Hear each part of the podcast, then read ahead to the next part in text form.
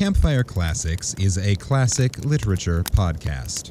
However, your hosts will occasionally use not so classy language and immature humor to describe very mature situations.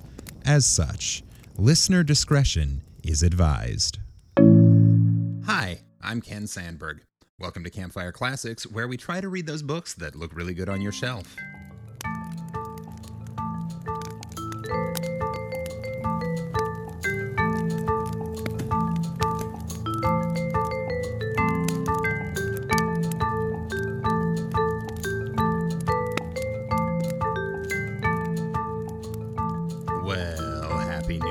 Listener. How you doing? Uh, welcome, welcome back to Campfire Classics. It is a new year, which means we are celebrating a whole bunch of new works in public domain this week. Yay! Uh, it is going to be a quick little episode. Um, life continues to be just complicated enough for both me and Heather that it is hard to record these regular episodes. But not to worry, we've got a plan for next week and we'll be back to your regularly scheduled insanity. However, I could not let this week go by without releasing something because the big news, for me anyway, is that it is New Public Domain Day and new into the public domain as of January 1st, 2022, is the first Winnie the Pooh book. About a year and a half ago, I recorded some videos of uh, the poetry of A.A. Milne from the book When We Were Very Young. You can check that out on the 5050 Arts Production Facebook page. There's a link to it in the little blurb for this episode. Uh, otherwise, Facebook 5050 Arts Production, it's really easy to find. But that is the first ever appearance of Winnie the Pooh, although in the poem Teddy Bear, he is not yet called Winnie the Pooh. This week, however, I am going to read you the first official Winnie the Pooh short story. It's chapter one from the book Winnie the Pooh by A.A. Milne. Uh, this book is a series of chapters, but the stories, although they go together, really don't have to be read in any particular order. However, I adore the introduction to Winnie, so that's what you are going to get today. Let's start this fire.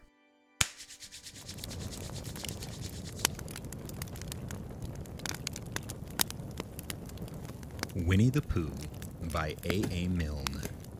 Chapter 1, in which we are introduced to Winnie the Pooh and some bees, and the story begins. Here is Edward Bear coming downstairs now, bump, bump, bump on the back of his head behind Christopher Robin it is, as far as he knows, the only way of coming downstairs, but sometimes he feels that there really is another way, if only he could stop bumping for a moment and think of it. And then he feels that perhaps there isn't. Anyhow, here he is, at the bottom, and ready to be introduced to you. Winnie the Pooh. When I first heard his name, I said, just as you are going to say, but I thought he was a boy. So did I, said Christopher Robin. Then you can't call him Winnie. I don't. But you said, he's Winnie the Pooh. Don't you know what there means? Ah, yes. Now I do, I said quickly. And I hope you do too, because it is all the explanation you are going to get. Sometimes Winnie the Pooh likes a game of some sort when he comes downstairs, and sometimes he likes to sit quietly in front of the fire and listen to a story. This evening, What about a story? said Christopher Robin.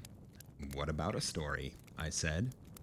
Could you very sweetly tell Winnie the Pooh one?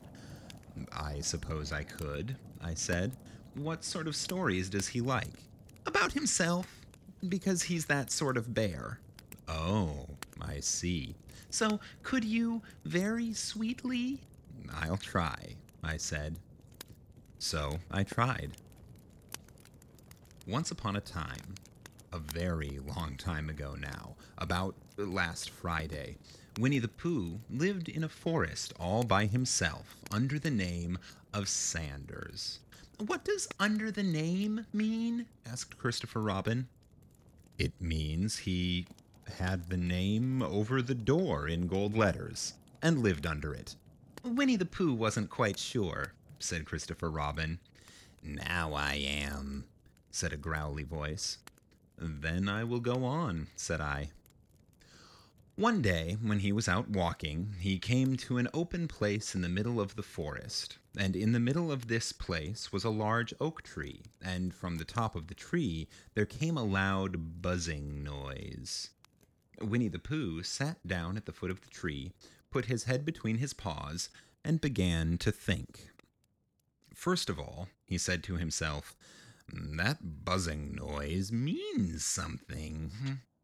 You don't get buzzing noise like that, just buzzing and buzzing without its meaning something. And there's a buzzing noise. Somebody's making a buzzing noise, and the only reason for making a buzzing noise that I know of is because you're a bee. Then he thought another long time and said, The only reason for being a bee that I know of is making honey. And then he got up and said, And the only reason for making honey is so I can eat it. So he began to climb the tree. He climbed and climbed and he climbed, and as he climbed, he sang a little song to himself. It went like this Isn't it funny how a bear likes honey? Buzz, buzz, buzz, I wonder why he does. Then he climbed a little further, and a little further, and then just a little further. By that time, he had thought of another song. It's a very funny thought that if bears were bees, they'd build their nests at the bottom of trees, and that being so, if bees were bears, we shouldn't have to climb up all these stairs. He was getting rather tired by this time, so that is why he sang a complaining song. He was nearly there now, and if he just stood on that branch crack. Oh, help! said Pooh as he dropped ten feet on the branch below him. If only I hadn't, he said as he bounced twenty feet on to the next branch. You see what I meant to do, he explained as he turned head over heels and crashed onto another branch thirty feet below.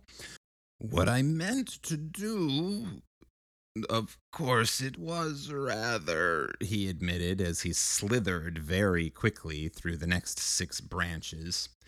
It all comes, I suppose, he decided as he said goodbye to the last branch, spun round three times, and flew gracefully into a gorse bush.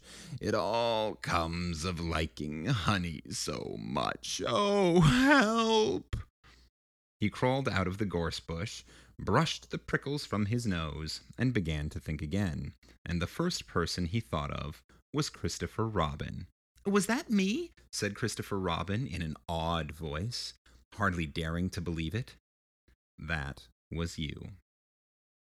Christopher Robin said nothing, but his eyes got larger and larger, and his face got pinker and pinker.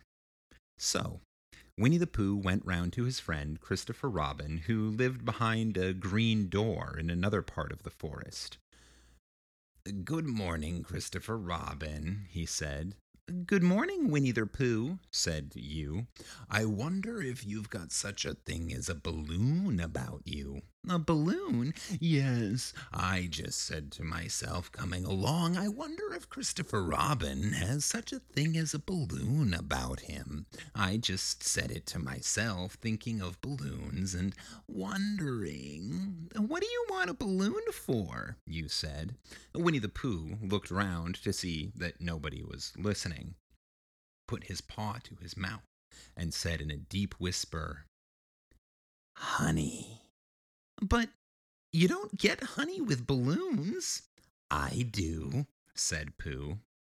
Well, it just happened that you had been to a party the day before at the house of your friend Piglet, and you had balloons at the party. You had had a big green balloon, and one of Rabbit's relations had had a big blue one and had left it behind, being really too young to go to a party at all, and so you had brought the green one and the blue one home with you. Which one would you like? you asked Pooh. He put his head between his paws and thought very carefully. It's like this, he said. When you go after honey with a balloon, the great thing is to not let the bees know you're coming. Now, if you have a green balloon, they might think you are part of the tree and not notice you. And if you had a blue balloon, they might think you were only part of the sky and not notice you. And the question is, which is most likely? Wouldn't they notice you underneath the balloon? You asked. They might, or they might not, said Winnie the Pooh. You never can tell with bees, he thought for a moment, and said, I shall try to look like a small black cloud. That will deceive them. Then you'd better have the blue balloon, you said, and so it was decided.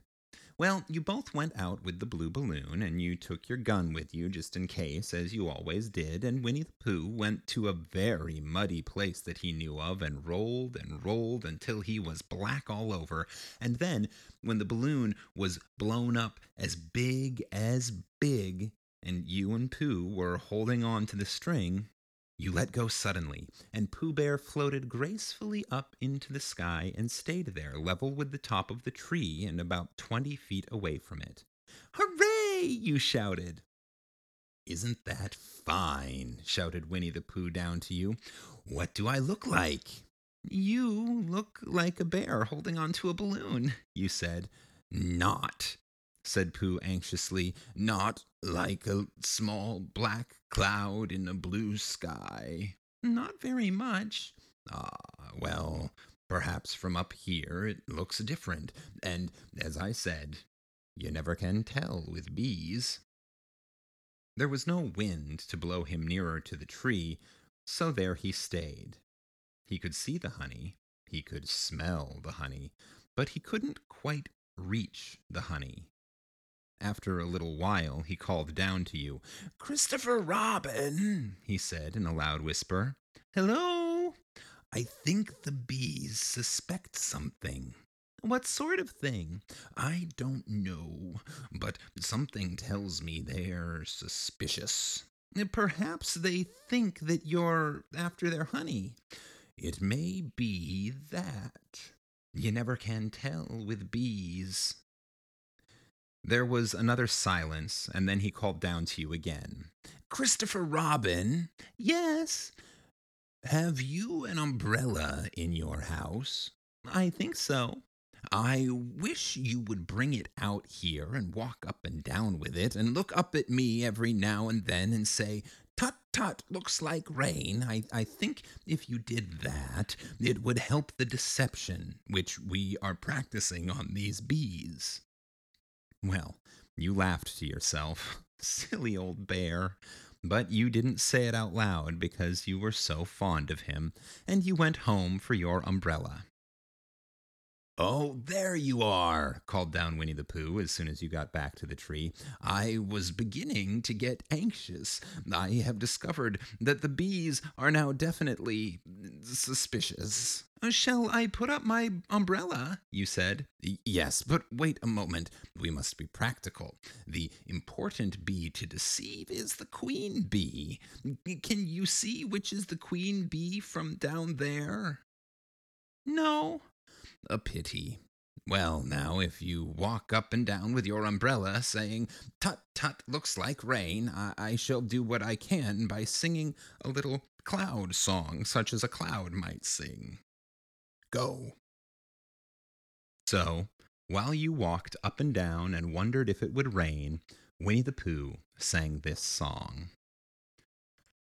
How sweet to be a cloud floating in the blue.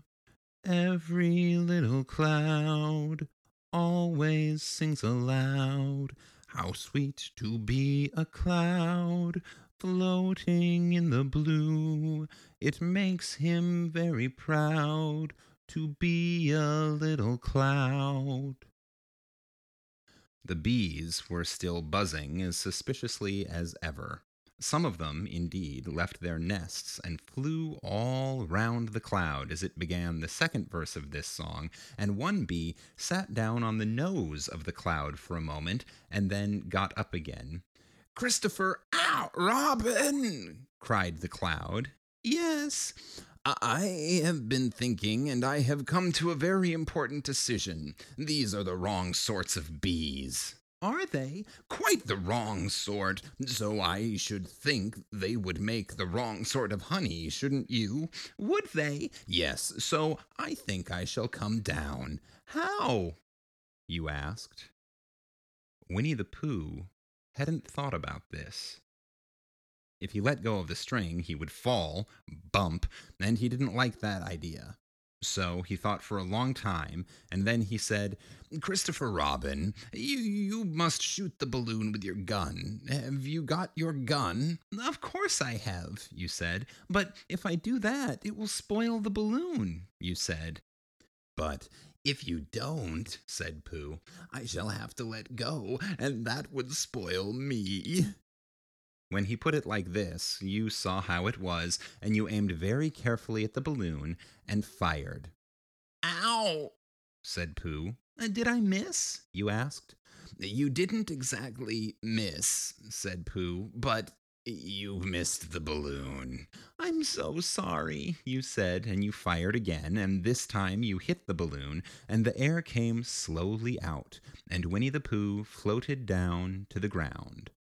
But his arms were so stiff from holding on to the string of the balloon all that time that they stayed up straight in the air for more than a week, and whenever a fly came and settled on his nose, he had to blow it off. And I think, but I am not sure, that that is why he was always called Pooh. Is that the end of the story? asked Christopher Robin. Uh, that's the end of that one. There are others about Pooh and me, and Piglet, and Rabbit, and all of you. Don't you remember? I do remember, and then when I try to remember, I forget. That day when Pooh and Piglet tried to catch a heffalump, they didn't catch it, did they? No, Pooh couldn't, because he hasn't any brain. Did I catch it? Well, that comes into the story. Christopher Robin nodded. I do remember, he said. Only Pooh doesn't very well, so that's why he likes having it told to him again, because then it's a real story and not just a remembering. That's just how I feel, I said. Christopher Robin gave a deep sigh, picked his bear up by the leg, and walked off to the door, trailing Pooh behind him. At the door, he turned and said, Coming to see me have a bath? I didn't hurt him when I shot him, did I? Not a bit. He nodded and went out, and in a moment I heard Winnie the Pooh bump, bump, bump, going up the stairs behind him. The end. Well, thank you, listener, for tuning in for that um, short but, uh, you know, very um, personally nostalgic for me uh, story. Uh, I've been waiting for that story to enter the public domain, not because I've personally read it before, but it's one that my grandmother used to read to me as a kid, and um, I just wanted to share it. And since it was hard to get a crew together and find the time to edit a full episode, this seemed like a good time to do it. So, thank you. Thank you so much for tuning in. Um, feel free to send Campfire Classics a message either on any of our social media by searching for Campfire Classics or sending us an email to 5050artsproduction at gmail.com. 5050 Arts Production is the parent company of this podcast, and uh, it's through 5050 Arts Production that I recorded those videos of when we were very young. Also, a huge thank you to everyone who reached out and sent messages either on social media or through email uh, last week after that episode when I tried to do a full episode by myself. I very much do not feel alone anymore. What you said meant so much to me. Thank you. Um, I, I, I appreciate your willingness to go along with me on that journey, and hopefully, this will be the last time you have to listen to an entire episode of just me talking. So, until next week, when we will be back to our regularly scheduled programming, this has been Campfire Classics, where we try to read those books that look really good on your shelf.